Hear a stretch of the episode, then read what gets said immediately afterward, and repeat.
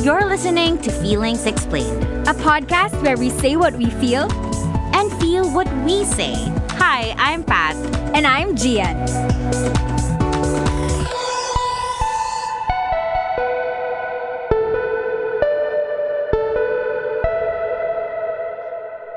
You know, they say all's well that ends well. And you know what, feelers? I'm not in a new hell because it's December and malamig naman medyo yung panahon.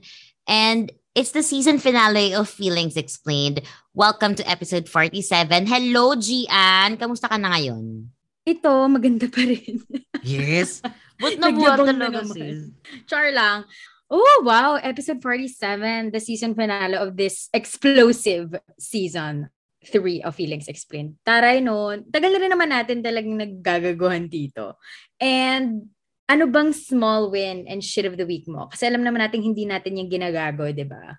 So my small win is I made a promise to myself back in 2019, well, start of 2020 na kailangan makapag-beach ako. So before 2021 ends, may I have plans to go to the beach. Medyo set in stone naman na uh, mga approval na lang ng mga boss ang kailangan. So, sir, kung nakikinig po kayo, sana po payagan nyo na po ako makapag-beach. Ngayon lang, ngayong December lang.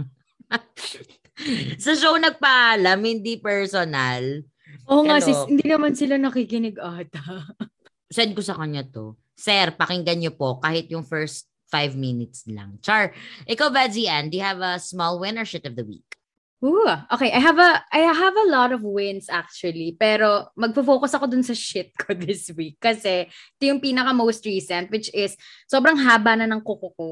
Kasi wala naman akong time, di naman ako lumalabas for like anong mga tawag doon, yung mga self-care whatever na pa-manicure ganyan. So, ang haba ng kuko ko hanggang sa nag-give up na lang siya. Alam mo yung parang na-cut na lang siya kasi sobrang haba, accidentally, ganon. And now I'm feeling it like, oh, kadire, kasi napudpud na. Yon katamaran ko talaga to cut my nails. But yeah, um, I'm working on my hygiene. Pero shit of the week ko siya. Kadire. My God. Dalaga na ako eh. Ano ba yan? Yan, paano ko gagawa ngayon ng IG for your baby kung Pati ba naman sa pagputol ng ano ng, ng sarili mong kuko, sis? Oo, huwag mo naman sabihin yan. Baka magkatotoo. Ayoko, sis.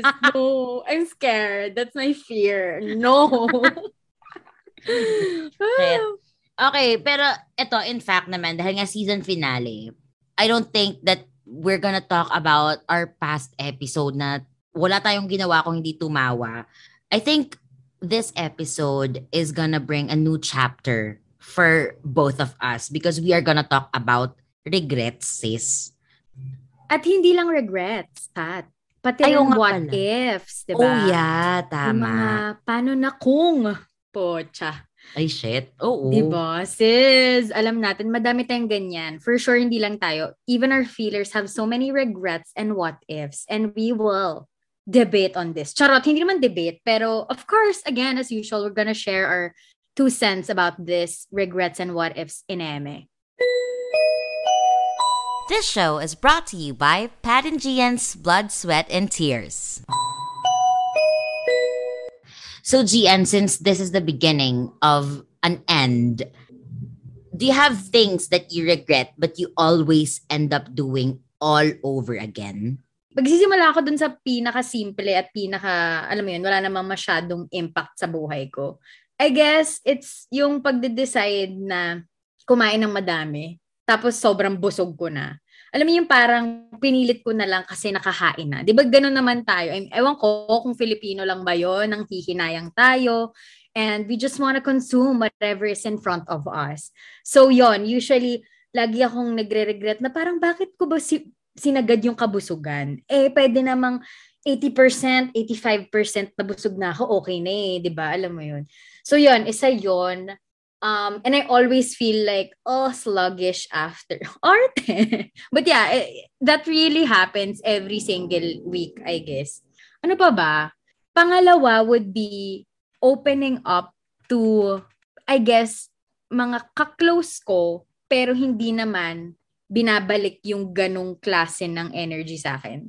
I always get disappointed. Wow, di- balik tayo sa disappointments episode.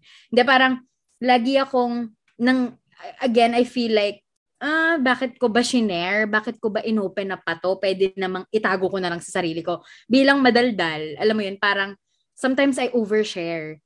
And the the things that I share kasi are very personal or very, alam mo yun, parang could could incriminate me. So, parang bakit ko, parang ba't ko pin, pinot yung sarili ko dun sa lugar na I could be vulnerable? Eh, parang this person, wala man ako nakuha sa kanya. So, yun. And sometimes, yun nga, may regret doon ng a little bit. Pero, alam mo yun, wala naman silang ginagawang masama sa akin. Kaya parang, okay, hindi naman siya ganun ka big deal. But still, there's a little bit of, uh, why did I do that? Yon. Ikaw ba, Pat? Well, ako nakaka-relate ako dun sa sinabi mo about like consuming food in front of you. Pero again, sa akin, girl, given. Okay, fine. Sige, move on. Next, uh, na-realize ko to kanina. Well, last week. Yung, alam ko may kailangan akong gawin, but there's this urge for me to to satisfy my cravings. Yung parang alam kong alam kong hindi ko siya kailangan eh, pero meron akong craving na kailangan ko siyang isate na literal na kunyari naglala, as in kinakausap ko na yung sarili ko na hindi pwede. Hindi talaga pwede, Pat. Hindi pwede. Wag nating ipilit kasi nga hindi pwede. Pero I, I suddenly find myself walking back kung saan yung gusto kong puntahan, kung saan yung gusto kong bilhin or saan yung gusto kong um, kainin. Tapos girl, pagsisisihan ko pagtapos. Sis, I feel you there. Sobra. Diba? Same. Ah, I'm, girl, I'm like that when, when kunwari may bigla akong craving, tapos hahanap ako ng kunwari food panda, bla bla, ganyan. Or kunwari mga app for delivery. Girl, girl talaga. Naku, tumatahol na naman yung aso ko. Pasensya na guys, nakaka- nakaka-relate lang din yung aso namin. Ayun nga. Oo girl, I, I hear you girl. Si Taylor nga pala, our, our dog, our bitch dog. so, Taylor, oo, mamaya ka. Kami muna. so, ano nga yun, nakaka-relate ako kasi I always, ano, I always, always have to satisfy that something. It could be a craving or it could be just emotionally, I'm just emotionally down sometimes na parang, alam mo, kailangan ko may masatisfy eh. Kaya bibiling ko to. Kaya sige, kahit wala na akong pera, sige, bibiling ko to, check out ko to. Ganon. Na parang, sis, it's unhealthy. I, I hate that. Pero, Totoo. again, we end up doing it. No? Toxic, Oo. Toxic talaga, ma'am. Ang hirap ng ganun, no? Parang, ano ka, one day millionaire? Ganun. Ang hirap ng ganun. Kaya tayo nagiging hampas lupa minsan, sis, eh. Di ba? Sobra. No. Tapos magsisisi tayo. Totoo. Yan. Nandyan yung regret talaga, guys. Stay. No. Oy, oo. Oh, oh. Mas, oh my God, speaking of regrets, nandyan din yung minsan, pag maganda yung review sa isang online shop, tapos ikaw, you love it. Ando na yung expectation mo kasi madami nang din nagsabi na, yes, okay, five stars. Pagdating sa'yo, putang na, ano nangyari? Bakit ganito? Bu- binudol ba ako ng seller? Tapos apparently, ganun pala sa lahat. So parang, putang na, sayang pera, sayang ship, sayang, sayang lahat, sayang. 'Di ba? Kaya nakakainis eh. Alam mo yung ano, yung yung feeling na paano ko ba explain? Hindi ko makakatok ba? Anyway, um, ano yung feeling na parang you want to do it all alone? Kasi hindi ka sanay na meron kang kasamang nagkatrabaho with you.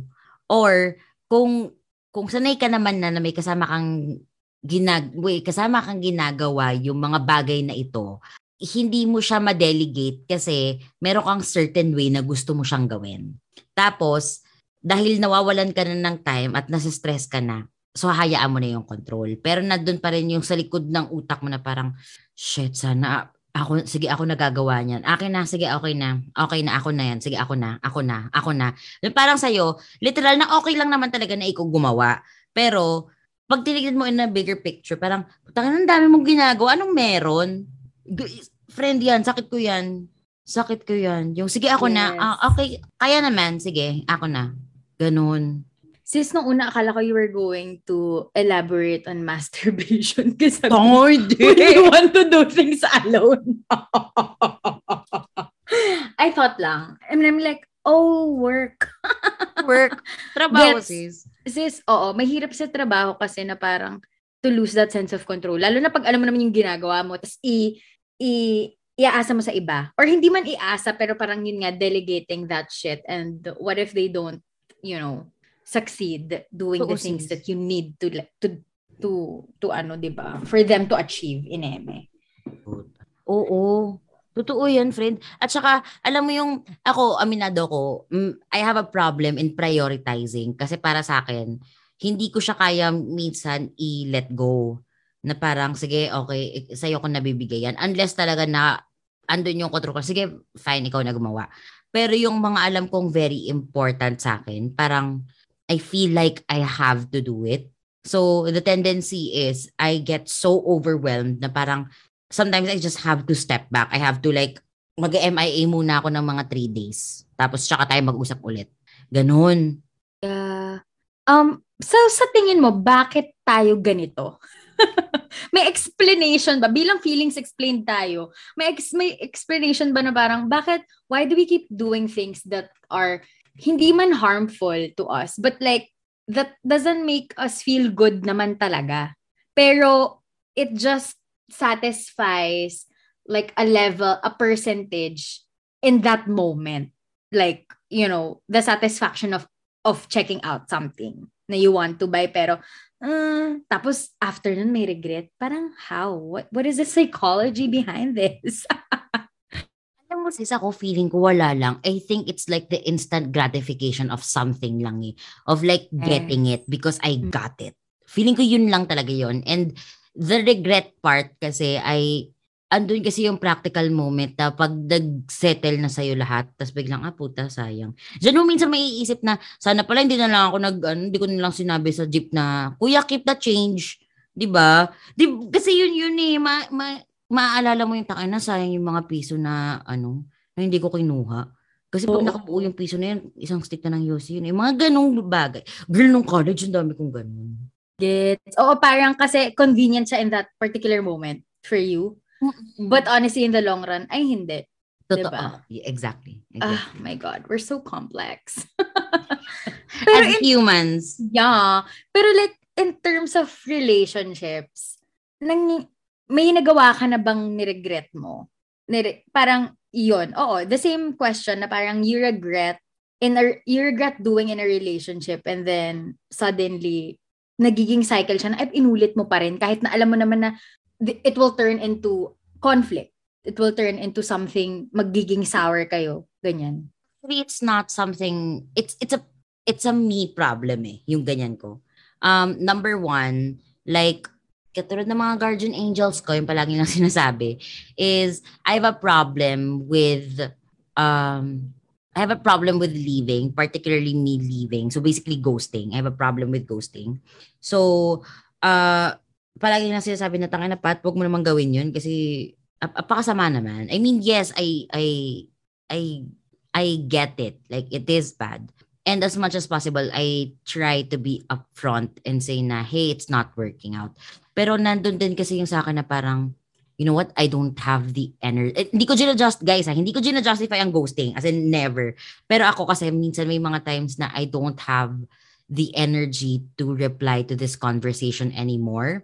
Tapos, biglang mag, slowly mag-fizzle out na lang yung ano, yung conversation.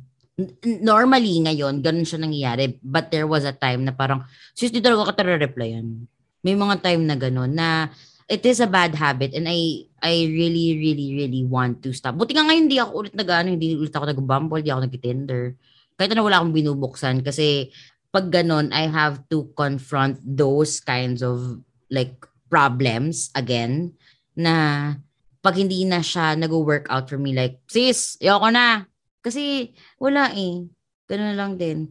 Yeah. I, I remember you saying in an episode na problema mo ngayon yung being consistent as a partner. Yeah, diba? oo. So, yun ah, siya. Totoo. Oh, sis, yeah. kahit ako, if I met me, tapos jojowain ko yung sarili ko, sis, ako din aayaw. Kasi yung... Okay. Kasi, oo, girl, excitement ang gusto ko sa buhay excitement. Is it Gusto, as, is it an Aquarius thing? I I feel like it's an Aquarius thing. It's an wala akong kilalang Aquarius na hindi naghanap ng excitement sa buhay nila. Actually, parang lagi kayong kailangan ma-entertain. Yes. or something. Yes. I don't know. Like so far. Yeah, yeah. Mm-mm. Oo. Fun din kasi kayo. Wow, naging astrology in. Madam Pero- Maureen is shaking. Pero hindi ako nga gets. Napapansin ko yun. that It's like a pattern nga to some of my Aquarius friends. 'Di ba? Tsaka ano, um, ako napapansin ko lang, sa mga Aquarius na tao, bihira yung makita kong magaling sa small talk. Pero, once they're in the groove, dire-diretso na sila. So, mahirap sa akin makapag-build ng connection ng parang through through text. Mas lalo pag kunyari, um, it's our first time meeting or wala we're finding something in common. So ako, I'll try my best to like really engage. Pero nandun yung parang, okay, tapos na yung goldfish, yung attention span ko wala na, wala na, over na dito. So kailangan ko na mag-move on sa next. So, ang hirap pong jowain, di ba? Isipin mo ganun palagi. Mas lalo sa time ng pandemya na hindi kayo, Yeah. ang hirap magkita. Ganun. Gets. So, ayun na nga. So, sinasabi lang po talaga ngayon ni Pat na hindi po siya worthy to be a partner. Sis. Pero gusto ko ng jowa, guys. Gusto ko Yun ng na jowa. Yun ang, Pagbigyan sige, ba- na ako. burahin natin lahat ng to at pabanguhin natin ang Patricia Berry. Ito lang yan. Ito lang yan talaga yan, guys. May saltik lang talaga ako. Kung kaya niyong sabayan yung saltik ko, guys, mamahalin ko kayo forever. Yun lang yun. Alam mo, may kanya-kanya naman talaga tayong mga saltik. Kasi hindi, doon sa kwento mo na parang about not replying, suddenly soft ghosting, like your, ano ba, your potential mate or whatever. Kung sino man yung jujuwain mo or what. May mga ganyan talaga na, mm, ako kasi sobrang daldal ko. Kilala mo ko pati. Com- communicate like blah, blah, Yes. blah. Ganon. So parang for me, girl, we need to resolve this shit. Or like, not, I mean, hindi naman ako super confrontational na tao. Kasi hindi rin ako ganun ka-straightforward. Parang minsan paligoy-ligoy pa ako.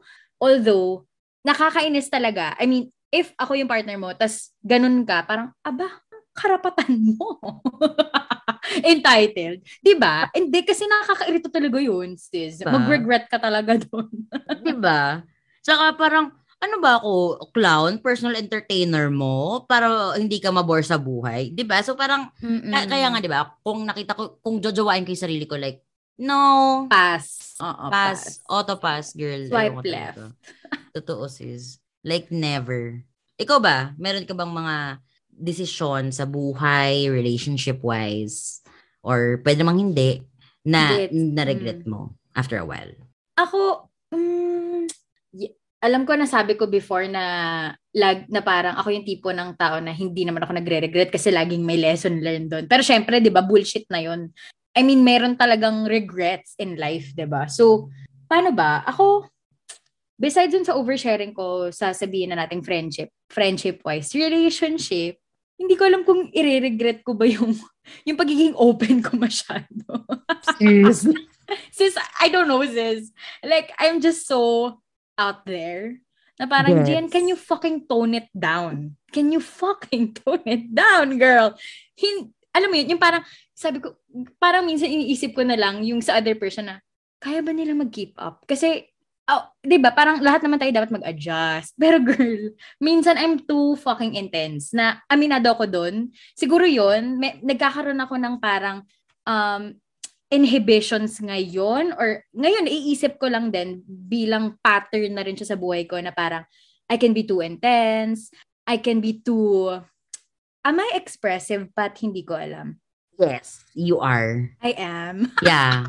You're Okay, hinihingi ko expressive. yung validation mo. Oo. Sis, paano ko hindi magiging expressive? Bawat ano na, putang ina talaga, galit na galit, all caps, with matching voice notes. Oo. Yun, alam mo, isa pa, isa pa yan, isa pa yung habit ko na yan, na pagiging, yan, yung habit ko ng pagiging foul mouth. Parang, as a 27-year-old, I don't know if it's like a good color on me. Alam mo yun? Parang napapaisip na rin ako ngayon, ano, oy girl, nagre-reflect pala ako this episode. Ito pala yun. Dear Diary. Hindi, pero, di ba, parang, kung iisipin, parang, shit, tanda ako na, grade 3 pa lang, nagmumura na ako. in an, ano pa yun na, I grew up in an all-Catholic school upbringing pa. So, ang ironic, di ba? Piggybacking on our previous episode on Truth and Facade, ang hirap i-unlearn ng mga bagay na nakasanayan. Kasi naging part na siya ng truth ko. Pero, at the same time, pag pangit nga naman yung trait na yon, sometimes you have to let it go. So I feel like, yeah, there's regret then doon. Yeah. Being that intense and all. Should I be sorry about that? But I'm not, I'm unapologetic. so wala din, wala ding change behavior. Wala rin change behavior. I'm toxic, guys. If Pat is unworthy of someone right now, I am a toxic chemical. So, ang ang ano lang po talaga dyan ay walking red flags po kami ni AJ. Oh. Jojo, lumayo ka daw sa amin. Oo nga, girl. I really, oh my gosh. Diba? Yeah, we are. Yun pala yung point ng episode. To show our true yun. colors. So, ano takeaway mo, sis? That I'm an intense walking red flag. Yun, yun ang may ririnig yung mamaya. Wait lang ito, sis. Meron akong, curious lang ako ah. Nagsisisi ka ba na, paano ko ba itatanong to? Nagsisisi ka ba na minsan napaka-hypocrite natin? Kasi tingnan mo, minsan, okay, sige, meron sige, tayo sige. sabihin one thing, tapos biglang, babawi, it's either babawiin natin sa next episode or few episodes later, complete opposite yung sasabihin natin. Tapos, ang sasabihin natin kasi, because we're humans, we're feelings, and we're complex. Sisi ka ba minsan? Paano mapaisip ka ba? Parang, pantangin na nitong dalawang to ah. Oo nga. I think, ano, let's leave it to the feelers, chart. Kung paano nila, hindi, ang hirap kasi, parang, bias na kasi tayo eh. Siyempre, kakampihan natin yung sarili natin at yung isa't isa, sis. Magpakatotoo tayo. Yan ang gusto ko, di ba? Truth. Etong small win na to sis, hindi ko ina-expect na ma-enjoy natin parehas. And it's actually Anchor. And it's free. Mm. Sis. Sis, I love everything free. You can download the app. You can also go to their website, anchor.fm. So you can record, you can edit, kung ano-ano pa. And I heard na Anchor will distribute your podcast para sa'yo. Dahil minsan yung iba, di ba, gusto humilata lang mga pillow princess. Kaya kailangan alam mo yon let Anchor do its thing. Kasi you can be heard on Spotify, Apple Podcasts, kahit saan. You know, the usual, ano, mga platforms, mga streaming platforms. So, basically, Anchor is everything you need in a podcast. And, all you guys have to do is download the free Anchor app or go to anchor.fm to start your own podcast. So, Pero sino pa ba magkak- magkakampihan, di ba? Dalawa lang tayo. Sino na nga lang talaga. Uh, honestly, gets. I, I get your point and totoo naman, napapansin ko nga rin na parang fickle-minded ka o bullshit ka talaga? na parang, sis, di ba yung opinion mo last time ganito? Tapos ngayon bago na ulit. Pa, to make it nice or what? Hindi ko rin alam. Because I think, it's not that because we're human, but because I think we're ever-changing. Baka ng bullshit na sagot, we're ever changing. Oh my God, I'm not the same person. Uh, I was few episodes I was. ago. Yes. Mm, I'm not the same Pat when the show started. I'm a brand new. yes. Yes. Uy, oo nga. Pero ang galing, oo nga, no. Wala naman akong pagsisisi. Wala naman akong regret doon, particularly. Pero, nakakapagtaka. Questionable. My integrity is now in question. Kasi, ano nga ba talagang stand mo, sis? Diba? Ano mo yun? Mm-mm. Kung piloso po lang siguro yung nakikinig sa atin, parang tangin na naman ito ah. Ano bang gusto mo talaga sa buhay? Diba? Paisip lang ako. At talagang pinakagusto kong itanong sa'yo eh. Meron ka bang isang tao na at dahil po dyan, nagbabalik ang Radyo 25 kasama si Idol Rafi at si Gian Viatka Yes. Idol Rafi, ito na po ang next caller po natin na si Gian Viatka. Tumawag po siya para ireklamo po yung mga aso sa kabahay nila na nagtatakunan. Meron ka bang na-meet na isang tao na niregret mo? And kung meron man, friend, sino yun? Name drop mo na. Ito talaga yun, friend. Sis, my, my, my, my follow-up question is, isang tao lang ba talaga? Pwedeng hindi, pwedeng hindi isang tao. Okay. Pwedeng madami. Oh my God. Pwedeng collective mo siyang i-describe. Pero if you're brave enough and you want to be vulnerable enough, name drop mo sis. Parang Erin, tara lang yan sis. Okay. Sure. Kylie. oh my God. Okay. Hmm. do I regret meeting someone? Wait lang ha, I have to think. I have to ponder on this. At alam mo, kilala mo naman ako, I'm a hateful person. And I think I've established that in the past episodes, all throughout my life, Char. Ako, meron ako mga kapamilya talaga. Hindi ko ini-name drop, hindi ko ini-name drop, pero I think their souls know about this that I really don't I I parang I wish I didn't have to meet them. I wish they weren't part of the family because um they were toxic, they were hypocrites. And this is not the Pat and Gian hypocrite kind of definition of hypocrite ha. Ito yung talagang hypocrite. Hindi demonyo talaga sis. Yes, demon, demon versions of a fucking human being. I don't know. Cruella. hypocrite demon version, gano'n. Cru- Cruella de Vil, gano'n, levels.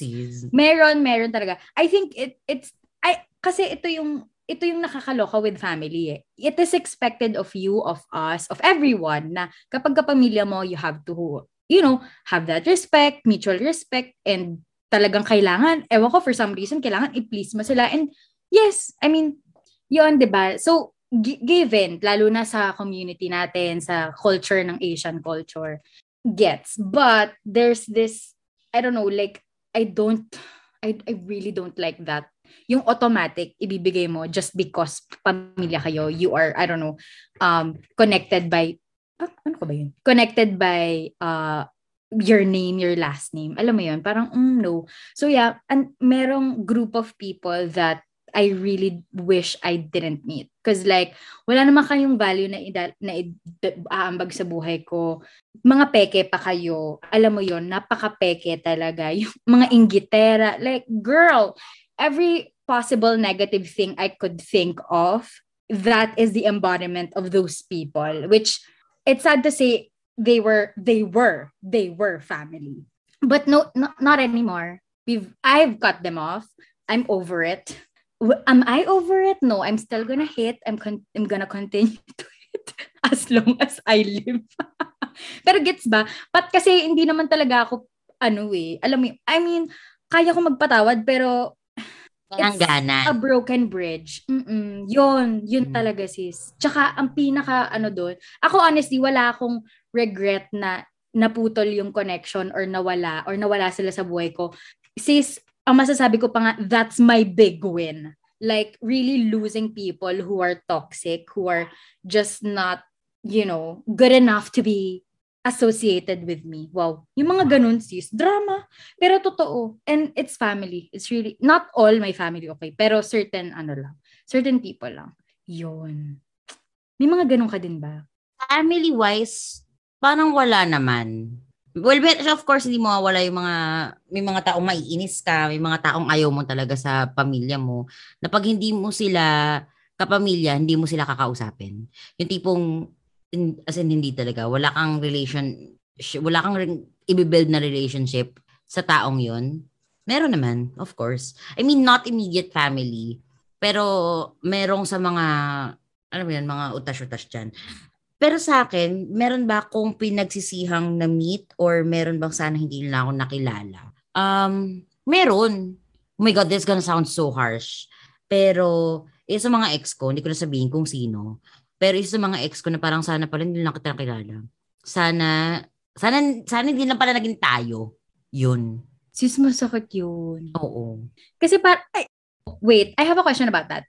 So, oh. how does that work? Na parang, y- uh, at one at some point, you love the person or you were so attracted to the person and then after some time, nawala yun. Kasi ganun, di ba, pag kunwari divorce or like Uh-oh. separation, di ba? So, alam mo yung parang, fuck, parang ganun lang. Siguro baka tayo ganun din. Yung pagiging inconsistent natin. Mhm. Baka, hindi, no. pero hindi siya kasi sa pagiging inconsistent eh. It's about, well, yung sa akin, it was about feeling na parang, parang walang, parang walang napat, walang, hindi, paano ko ba i-explain? Hindi ko alam kung saan na, na kailangan dalhin yung emotions ko na nag-pile up na siya. Tapos parang, naging sobrang bitter na ako na, eh, putang ina nyo, putang ina mo, sana, sana pala hindi na ako nagsayang ng oras. It was that eh. At saka it was more about myself rather than that person. I mean, what that person did was absolutely shitty. Pero, alam mo yun, parang sa akin, sana sana pala hindi na lang talaga kita nakilala. Sana, sana hindi na kita pinansin in the very first place. Like, if I can go back in time, sabihin ko, die, wag talaga, wag.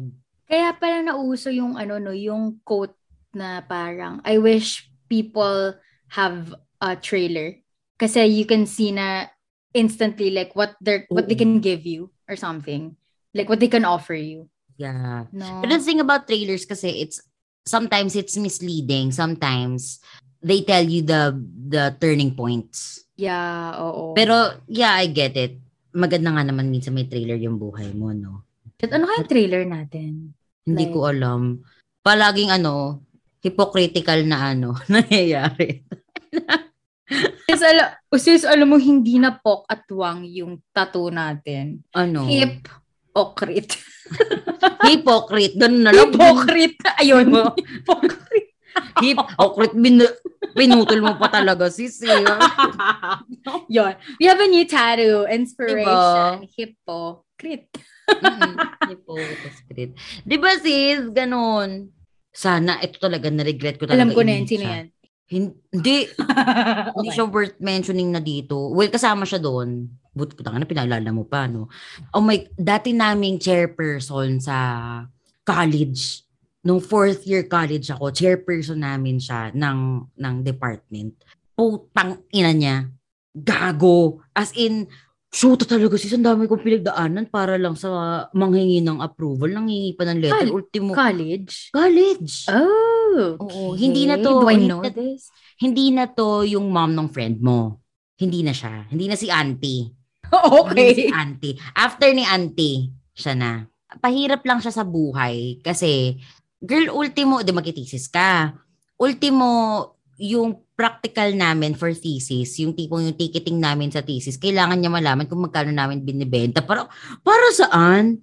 Tapos ultimo, de, nang kailangan ko ng puno, kailangan ko ng pira-pirasong puno.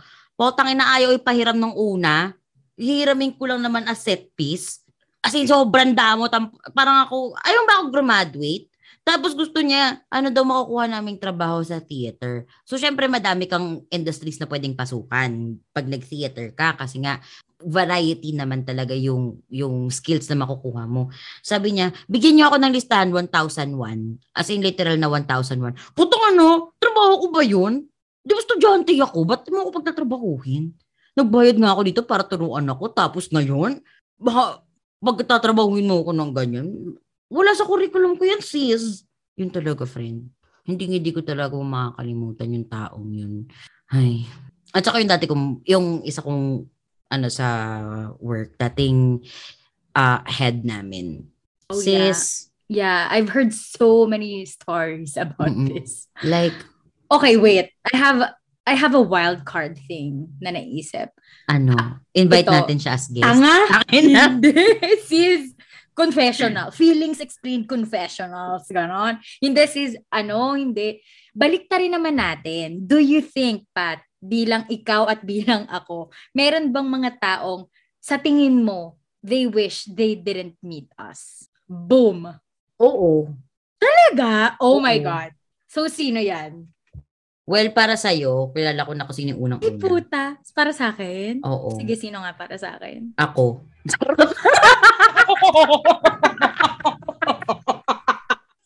Oh my God. This is explosive. Charot lang. Hindi, pero of course meron, sis. Meron. Oo. Oh my God. I mean, I mean, sige. naman tayo, sis, we're not everyone's cup of tea. May mga tao na I'm too strong for their taste. I'm too loud for their taste. Meron namang they think na I'm too papansin for them. And ngayon, I, I realize na it's fine. Sige, okay lang. Eh, di dun kasi iba, hindi mo naman ako binabay, hindi mo naman ako binabayaran para kailangan, or wala man nagbayad sa akin para sabihin na kailangan magustuhan mo ko. 'Di ba? Totoo. Mm-mm. Tapos alam mo, feeling ko, ang magsasabi sa akin yan, yung mga barkada ko. Shout out dun sa mga barkada ko. feeling ko sabihin, bakit ba ito sumama sa amin? Alam mo yun? Yung, parang, ba't ba nakikisama. Feeling ko, a little bit, yeah. Totoo. But, mm, nag-work pa rin naman. I think we can still tolerate each other. Totoo. Hindi uh, friend, charot lang yung kanina. Baka ma'am. Uy, oo naman. Oh, nagsusuot ka na sa diary mo, putang ina ni Pat. Rinigret pala niya ako. Eh, di sana hindi na kami gumawa nito. Regret tong feelings. Hindi, magpo-post ako sa IG. Magpo-post ako sa IG. po-post, po-post, po-post ko to sa Facebook. Mag-Facebook live ako tapos sasabihin ko sa kanila, wag nung kaibiganin tong putang inang to. Sinira niya buhay ko, oras ko, hinututan pa ako ng pera para maghati kami sa Zoom. Ganon. Ang daming investment na pinagdaanan tapos nag-regret pala na minita ko. No? Kapal na mukha. Kapal na mukha, diba? Siguro ako din. May, I think, shucks, sino ba? Honestly, yung alam mo naman ako, nagyayabang naman ako lagi, di ba? So, ang, ang sasagot ko sana, hindi, Pat, I don't think so. I'm just awesome all day, all night. hindi, pero, shocks, mayroon nga kaya. Guys, if you are listening and you regret meeting us, can you please come forward? can you let us know uh, where did we go wrong? Ganon. Totoo. Wala ba tayong Dropbox dyan? Kasi baka pabigat na pala tayo sa mga buhay nila. Mga Oo. ganon. No? Parang tanga na ba't ako nakikinig dito sa dalawang to? Wala namang oh, oh. sa buhay ko. Ganun pala. Bakit, why, why does this episode seems like it's a roasting session, no? Of of this whole thing. Mo, yun nga. Hindi na siya regrets. Roasting siya regrets. But yeah, I mean, ang interesting lang, no? Kung alam natin sa isa't sana, oh, I regret meeting you. You were a fucking pain in the ass. Yun, no? Ay, totoo. Totoo. Wait lang, friend. Sorry. Dahil pinasok mo yan, takay na meron kasi ako nabasa na isang comics. Tapos yung title ng comics ay, uh, bakit din na lang kaya, ay, ba, sa, ano yun? Sana pinuto ka na lang sa kumot. Basta parang ganun. Tangina. so, nakakatawa yung, yung title. Pero basically, it talks about existence na parang, uh, sa lahat, sa lahat ng, basically, sa lahat daw ng tamod ng tatay mo. Bakit? Bakit ikaw yung nanalo or bakit ikaw yung yung nauna sa sa bakit ikaw yung nag-survive doon sa Excel para lang mabuhay ka sa isang mundo na kailangan mo din mag-survive. Na parang mm. pigilan mo yung sarili mo na takin na di ako magpapakamatay. Tapos, parang anong anong klase yun? Bakit bakit ganon? So parang um inaisip niya kung ano yung sinabi ni Nietzsche at saka ni Camus about you know thinking of an parang thinking na ine-enjoy mo yung existence mo. Basically, yun yung sinasabi ni Kimos eh. Kung tama yung pagkakaalala ko. So, um, so for us daw to survive, we have to think, uh, we have to enjoy our existence here on earth para makapag-survive din tayo. So basically, ganun. So ngayon, naiisip ko lang na sa tingin mo nga ba, ang layo ng backstory ko, pero ito lang talaga yung tanong ko. Sa tingin mo ba, may mga times na yung mga magulang natin, sinabi na sana sana pinutok na lang kasi sa kumot sa sobrang consumption. Ang haba ng backstory, no?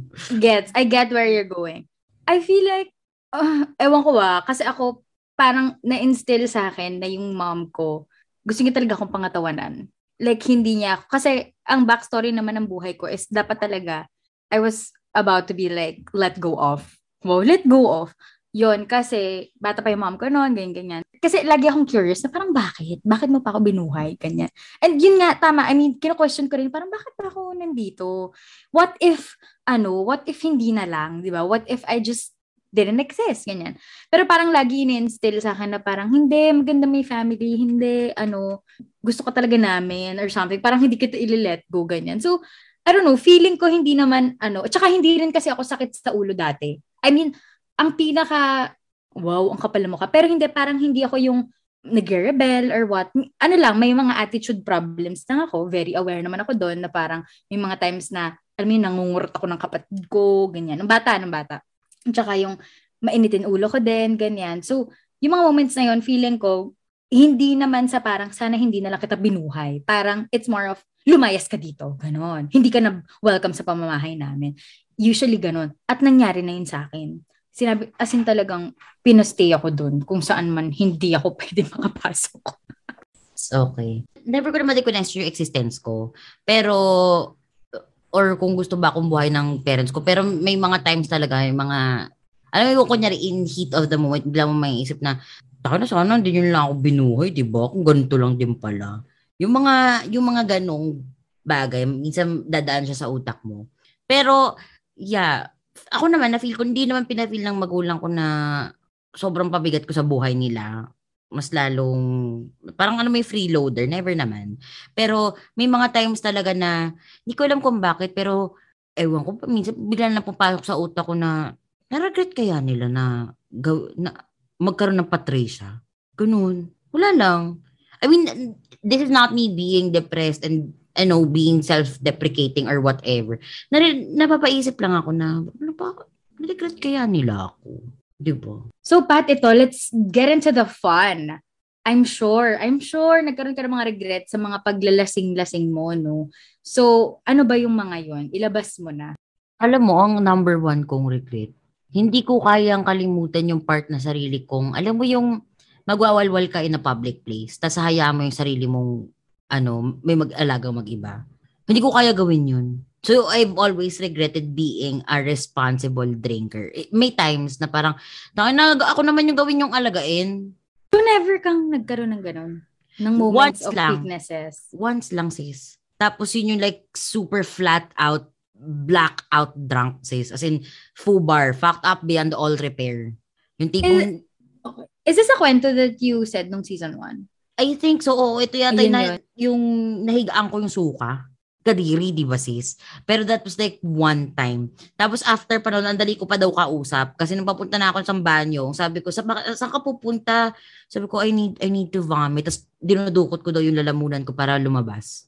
Tapos after nun, sige, dito ka na, wag ka aalis. Okay, sige. O di ba? Ang bait ko pang lasing. Tapos ang sabi ko lang daw, kailangan yung tawagan siya. Tapos yun na, after nun, wala na okay na ako. 'Di ba? Gusto ko lang maging for once lang. Alagaan niyo naman ako, guys, pag lasing. Yung tipong Girl, ako, na. sumama ka sa akin. Ako bala sa'yo. Sis, baka mamaya ko yung aalagaan ko eh. Ang problema ko, sis, mataas kasi ang alcohol tolerance ko. Okay. Ako din naman.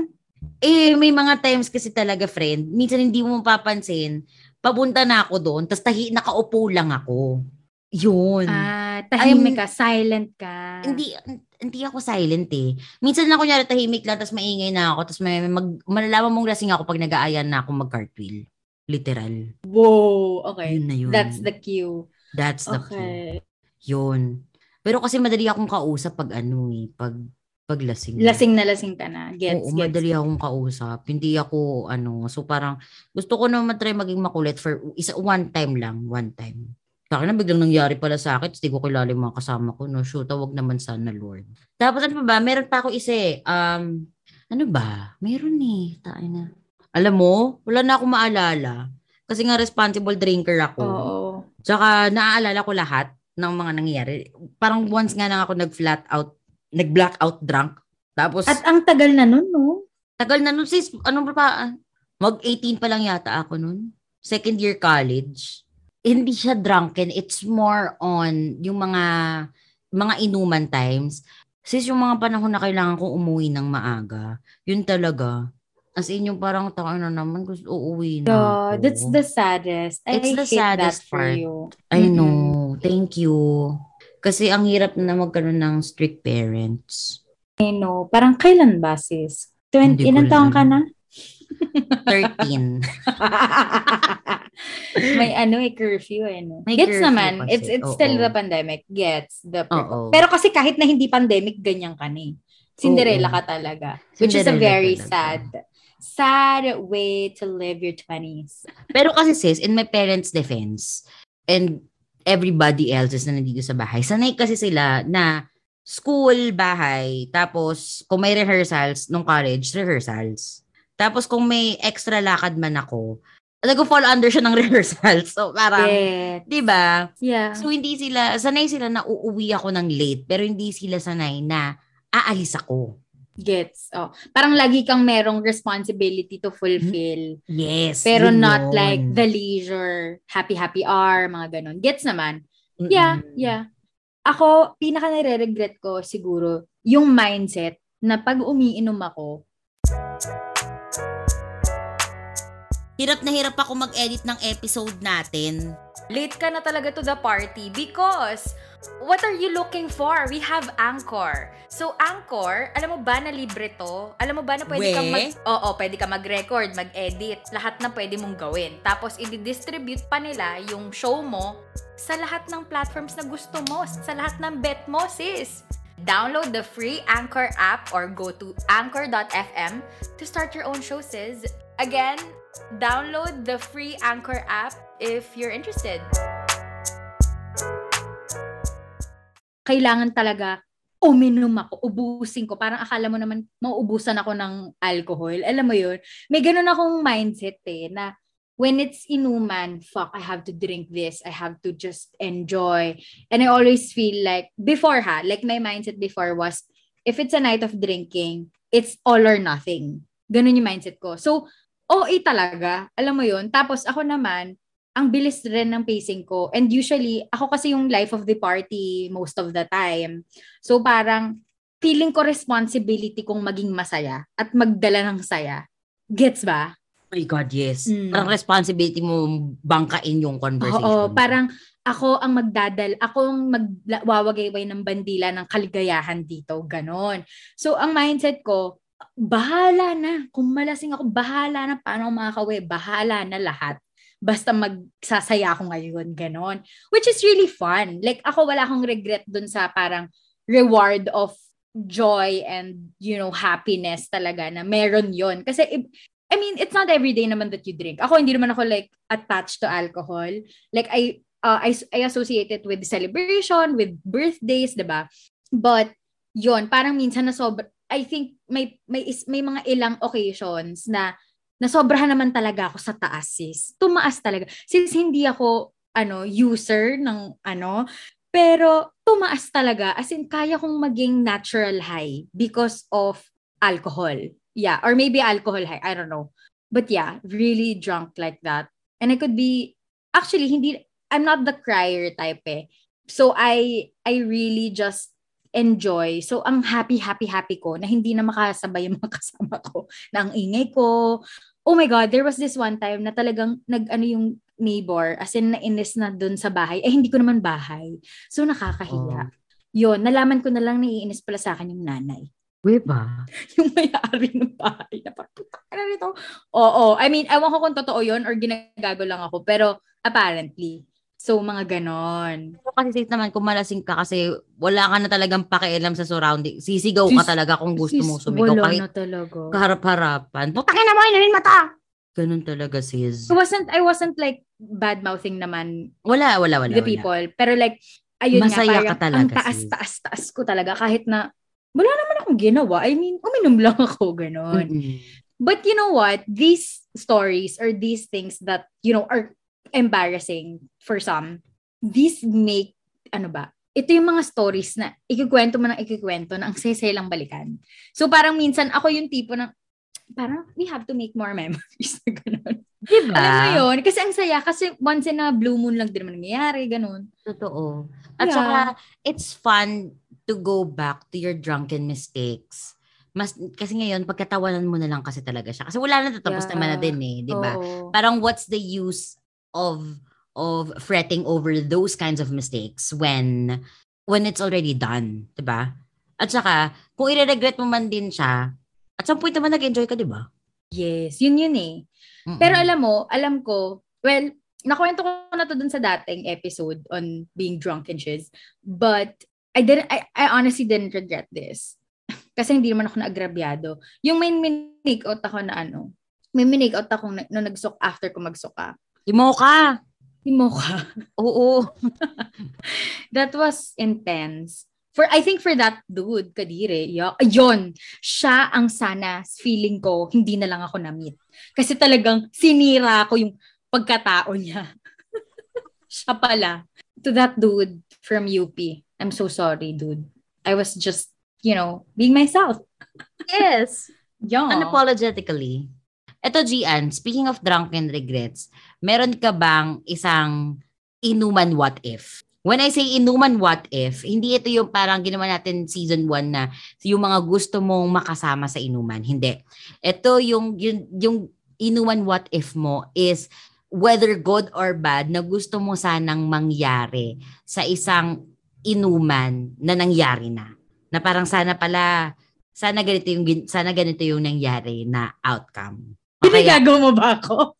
hindi. Genuine question. Oh my God, may naalala ko. Sorry. So, maybe you have the answer for me, Pat. Tanong ko na lang, ako naman lang. Kaya ko si sis, Zia. baka ikaw yung, oo. Ano, proxy, sis? Proxy. I can't speak without my lawyer. Should, so ano nga? Pero meron nga bang, of course, meron tayo parehas, meron tayong mga instances na ganon. Ano nga bang gusto ko nung gabing yun? At wait lang, I'm going I have to think about this. Ikaw muna, ano an, ano ba yung mga sana winish mo, your inuman what if? Oh, eto. See, tandang-tanda ka to. It's so clear. Kami ng pinsan ko, nag-drive kami sa nag-drive kami sa ano, ano Timog yata o Tomas. Iniwan namin yung parents namin, nagpa-party sila kasi meron sila kailangan puntahang kasal or something or basta sayaw-sayawan.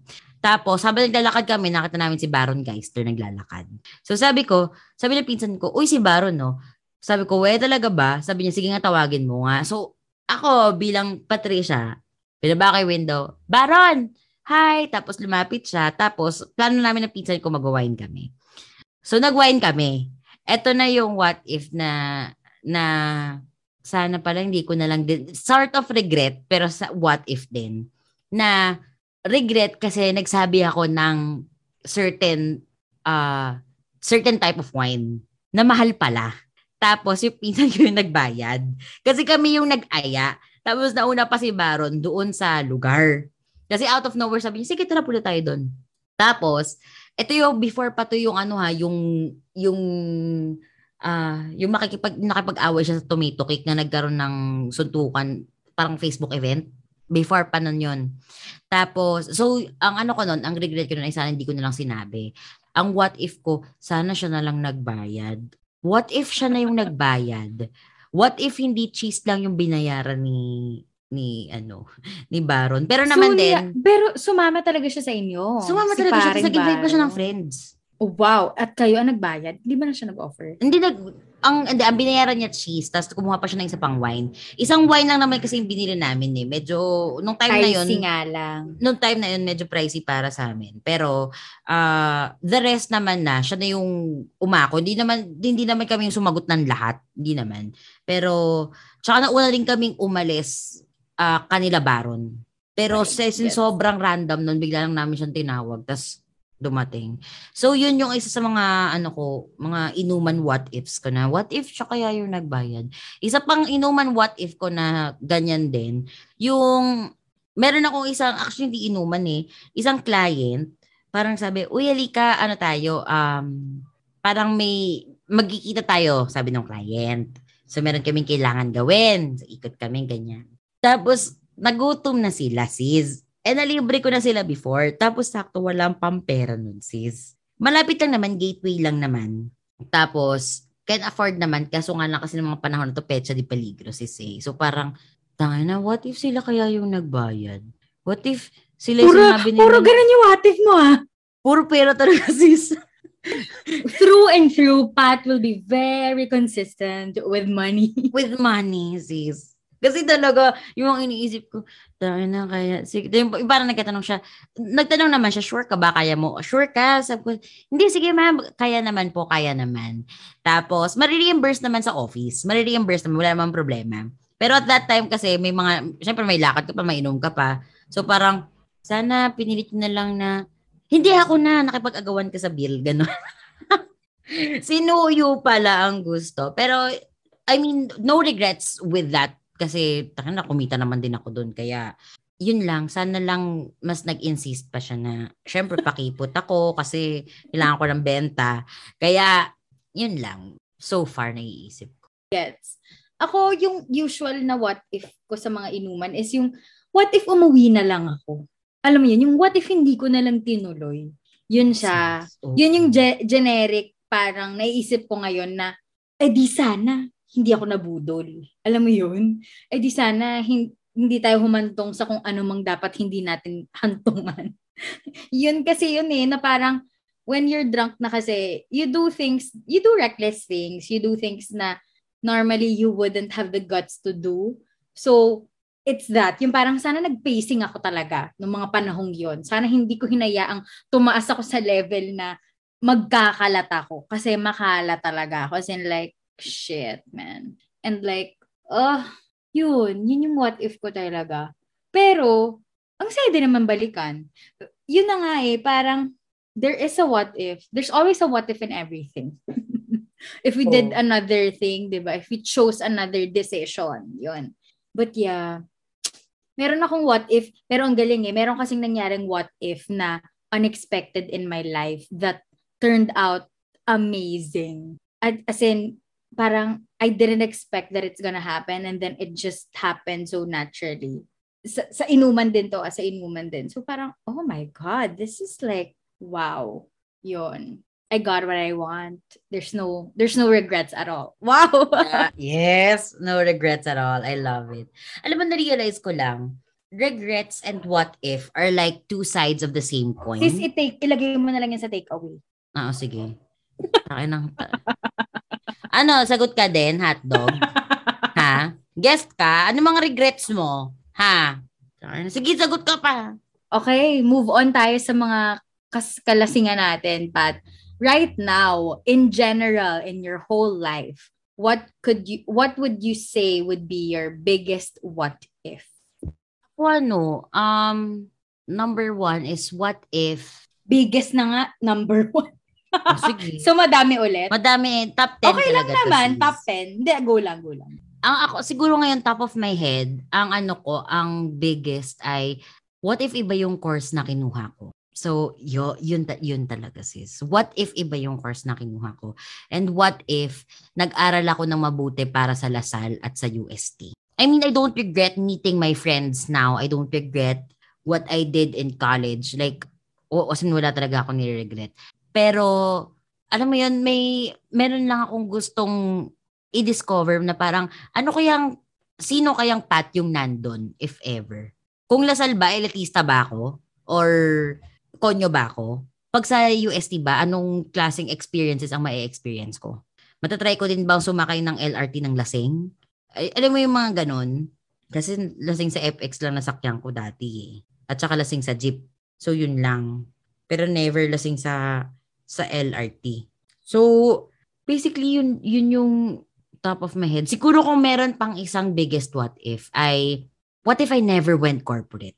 Kasi I've always, I mean, ako as a person, even as a kid, I don't like the 9 to 5 setting, office setting, nakaupo lang. Kasi ay, gusto ko palagi ako may ginagawa. Ayoko nang nabobore ako as a, yun nga, yung, as an Aquarius na gustong palaging na-entertain, kailangan may something exciting sa akin. And a job in the office sometimes is not the most exciting thing in the world. ba diba?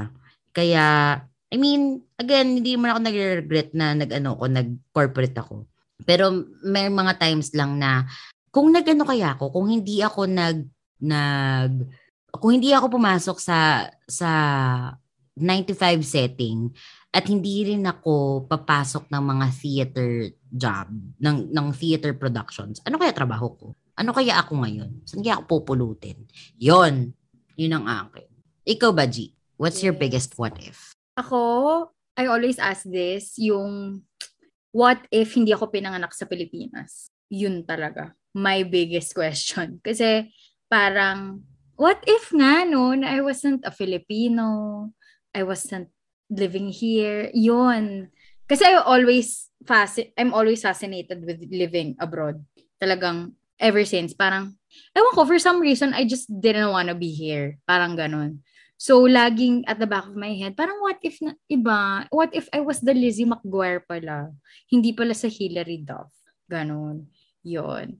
Tapos, pangalawa would be, what if hindi ko, what if hindi ako natakot? What if ano? What if hindi ako natakot? What if hindi ako na-intimidate sa potential ko? Kasi ako nga yung parang, minsan dina-downplay ko rin kung ano yung potential ko eh. Yung parang, ah, hindi, hanggang dito lang ako. Or, ah, ito lang yung kaya ko. Ito lang yung skills ko. What if I had more courage? What if I had more gut? I mean, uh, ngayon medyo, oo, confident na ako. Ganyan na build ko na siya. Pero parang, what if noon pa lang, naglakas loob na ako to like put myself out there to to do to do what I really want. Kasi 'di ba parang always always we're always parang holding ourselves back dahil may mga responsibilities nga tayo or may mga expectations sa ating mga tao. So syempre kailangan parang ah, sige unahin muna natin to kasi yun yung priority kasi ito yung expected sa akin. So what if hindi ako nakinig doon? What if I just followed my my me, like really me? Yun. Yun talaga sis. Kasi feeling ko I would be I think I would still be the same person pero baka mas elevated na, mas baka mas nandun na ako, hindi ko alam. Mas nadarating ko na yung mga bagay-bagay. Hindi ko rin sure. Yun. Yun Alam mo sis, ngayon sinabi mo tuloy, na-curious nga din ako. Isa sa mga, isa sa mga, I remember, dumaan sa utak ko yun eh. What if I was born rich? What if I was part, my family, my parents were part of the one percenters of the world. Diba? Gosh, yeah. Parang, Mm-mm. am I still this kind of person? Would I see my privilege? Yes. Diba? Oh gosh. Pero sis, ito yan, ito na yung naalala ko, ito na talaga yung biggest what if ko. Um, dalawa yan, okay? Number one, dito talaga gumagana yung pagiging weirdo ko tsaka saltek and ano ko siguro creativity. What if there's an alternate universe who is na, uh, yeah, there's an alternate universe na itong path na to ay hindi ganito yung buhay, hindi siya nagka-podcast. Like every, kung ano yung opposite ko ngayon, lahat ng opposite ko ngayon, ano kaya yung buhay niya? And another one is, I don't know if if tama yung pagkakaalala ko or something. Mga mga med people dyan, please correct me if I'm wrong. Alam ko, meron kasing part daw sa brain, not sure, na itong, itong part na to, sila yung nag-decipher ng reality and dreams. Basically, kaya minsan ata may deja vu. I'm not sure kung tama. Tagal ko na to eh. And na, tagal ko tong alam. So, hindi ako sigurado kung tama ba to. Pero anyway, may part daw sa brain natin na nagsasabi, sila yung nag-differentiate ng reality and dreams. So, what if itong reality natin ay dreams pala talaga and our dreams is actually our reality? Like, what if naniniwala, oh my God, there's a conspiracy theory na feeling ko. Pero what if naniniwala tayo na itong reality natin ay reality talaga natin. Pero in reality, shit, ang gul ang labo ba? Pero in reality, panaginip lang pala siya. Oh, shit. Diba? Yes, Or sabihin natin yeah. kung ganun, pagising mo, putang na lahat ng nangyari, panaginip lang. Or kaya, tangin na ito. Just like the movies, di ba? Eh siguro, oo. Oo. Pero what if nga ito ay panaginip lang? Yeah. Oh, shit. It's a nightmare. I know, right? Pero meron nga kaya alternate universe. I guess kasi kung oo, totoo. Yeah, posibleng yan nga yun. Ito yung, this is just all a dream. I think we have to study thermodynamics for that. Oh, shit. We a nerd Yeah. now. We a nerd now. Yeah. We know hypocrites, we nerds. Pag hypocrites nerd agad? Tungoy no? hindi na nga, hindi na nga hypocrite eh. Bigla na lang naging nerd. Charot. Ah, oh, sige. Ah, we're no longer hypocrites. Nerds na tayo. Okay. Sige. So, kalinya natin sa hypocrite. Sino ba? Si Judas. Biglang pumunta sa pinaka-worst option. Judas. Ay, nako. Okay. Gian, ito na talaga. Where do we go from here? To the alternate universe to find out if this is just a dream. Charot. Ah, shucks. Okay. Wow, the season finale is a lot of things. Yung biggest regrets ko makes the best memories for me. Yun yung takeaway ko na parang kahit na, ah, medyo sumabit ako doon, medyo hindi ako, hindi yun yung best self ko yung napakita ko dahil nga niregret ko yung bagay na yun. Or yeah, parang sana hindi ko na lang ginawa. Kahit papano, parang it created a memory that will forever be remembered. Alam mo yun? Na yun, so drunken regrets and even yung mga bagay na ano ba, yung mga mistakes kasi lesson learned nga naman din siya. So parang at the end of the day, part talaga ng life yung pagkakaroon ng regrets. Pero hindi natin siya, parang we have to live with it. Alam mo yun? As I said in the previous episode, you gotta own it up, bitch. Diba? So feeling ko ganun din. And yung mga what ifs naman, ito kasi yung mga ba- ito kasi yung mga bagay na parang sana inagapan natin yung mga bagay-bagay, 'di ba? Sana uminom tayo ng tubig para hindi tayo nagka-UTI. Yung mga ganun.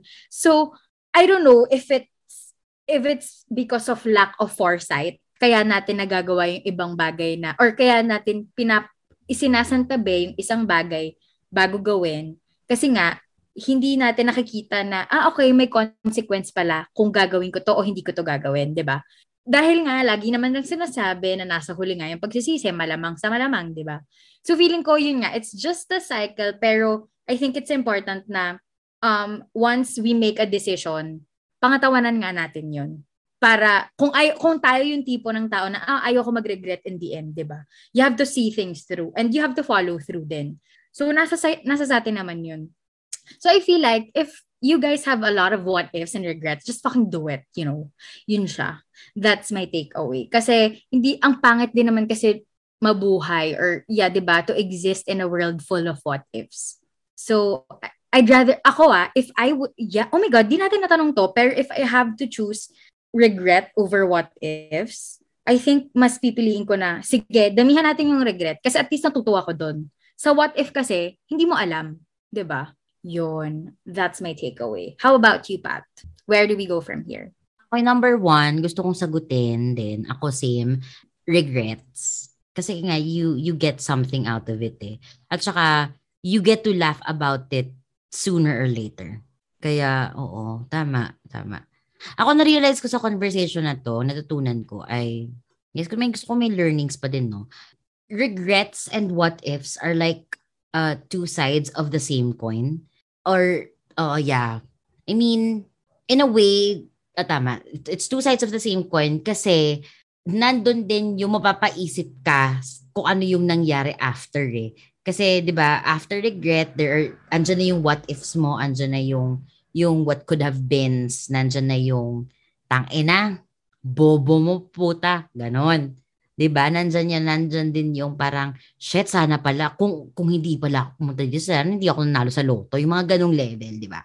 I think regrets are there because we have to understand then the complexities of our lives and our existence. Yes, ang lalim ang puta. Pero alam mo 'yun, hindi naman din kasi hindi naman din kasi perfect yung buhay natin eh. Taka na perfect yung buhay natin, ang boring nating lahat. 'Di ba?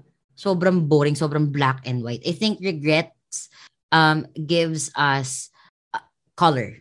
It gives us color. It's not just black and white. It gives us sometimes red. It gives us color blue. It gives us color yellow. Because sometimes those regrets um, are seeds para maging brighter yung bukas natin, yung future. Diba? Why am I being so philosophical tonight? Bakit? Anong meron? Because you brought up the alternate universe. Ay, ay yeah. Tangin ng term, thermodynamics, di ba? Ano, uh, sino yun? Stephen Hawking sa pitan. Eh, yun, siya naalala ko. Stephen uh, Hawking. Yeah, sapian mo ko para tumali-talino ko ng very light. Ano pa ba? Um, yung what ifs naman, I think, it's okay na tanongin mo siya kasi meron ka namang din, minsan may mga mapupulot ka rin eh, na, sige nga next time, i-ano natin siya, i-try natin yung ganitong route or yung ganitong path kasi it would also lead you to adventure, to exciting times, depending on how you see it. Exciting, scary, whatever. Pero we always have to remember na itong what ifs na to, hindi ka pwedeng mas stuck dyan kasi mamaya na pag-iwanan ka na ng panahon tapos mo i-regret mo na yung mga nangyari. So, yun yung akin. That is where season 3 ends, feelers. At dahil dyan, wala kayong i-expect next episode. Dahil nga, again, season finale, what we can say na lang as a as a duo is Merry Christmas, Happy New Year. We will see you next year. Gian, uh, saan ba tayo pwede i-greet ng Happy New Year tsaka Merry Christmas? Okay, feelers, please don't forget to greet us because we already greeted you. On Facebook, we are Feelings Explain the podcast and also on YouTube. Tapos follow us on Instagram. That's at Feelings X-P-L-A-I-N-E-D. And our Twitter is at Feelings XPLND. Don't forget to donate. Baka naman, Pasko na guys, mahiya naman kayo. Ano yun? Ito nga sis, na, bigla ako naisip. Okay. At dahil season of giving naman, baka naman Okay. talaga. Kumakato kami sa mga hearts nyo. Kung gusto nyo mga rolling kami, mga ngaroling kami. Uh, we're gonna do a uh, online caroling on IG Live and IG Stories para makapag-donate na kayo for real. Kaya please don't forget to check the link of every description of each episode wherein you can support the podcast. This has been Gian. And this has been Pat. Thank you. Merry Christmas and Happy New Year, feelers. Bye. Bye.